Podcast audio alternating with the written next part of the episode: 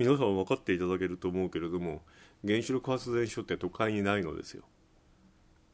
今事故を起こしている福島第一原子力発電所は東京電力の原子力発電所。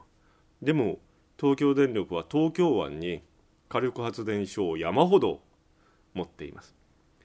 飛行機に乗る方がいるなら飛行機が羽田に着く時あるいは飛び立った時でもいいですけれども下を見ていただいたら火力発電所が林立しています東京湾には。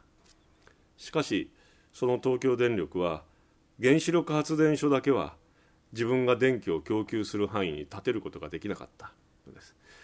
今事故を起こしている福島第一原子力発電所福島第二原子力発電所。さらにもう一つ原子力発電所を持っていてそれは世界最大の原子力発電所ですけれどもそれは柏崎刈羽原子力発電所というところです。それは新潟県にあります。そしてつい最近まで東京電力はまた新たに原子力発電所を建てようとしていましたがそれは東通村という村。東京の方は知らないだろうと思うけれども青森県下北半島の最北端にあるというそういう本当に小さな過疎の村です。そこに原子力発電所を築いて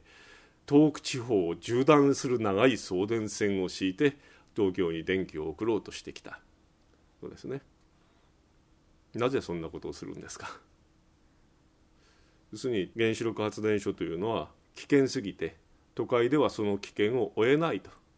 だから過疎地に原子力発電所を建てて電気だけは都会でもらうというそれを続けてきたのですね。もし原子力を推進している人たちが原子力発電所だけは絶対に安全だというなら東京湾に建てればよかったのです。そうではないわけで要するに事実として原子力を進めている人たち自身が原子力が危険だということを承知の上で危険だけを過疎地に押し付けながら来たというそれが事実なんですね。それを知ってしまったら私は反対するしかないということになりました。えー、42年前になりますかねもうすぐ。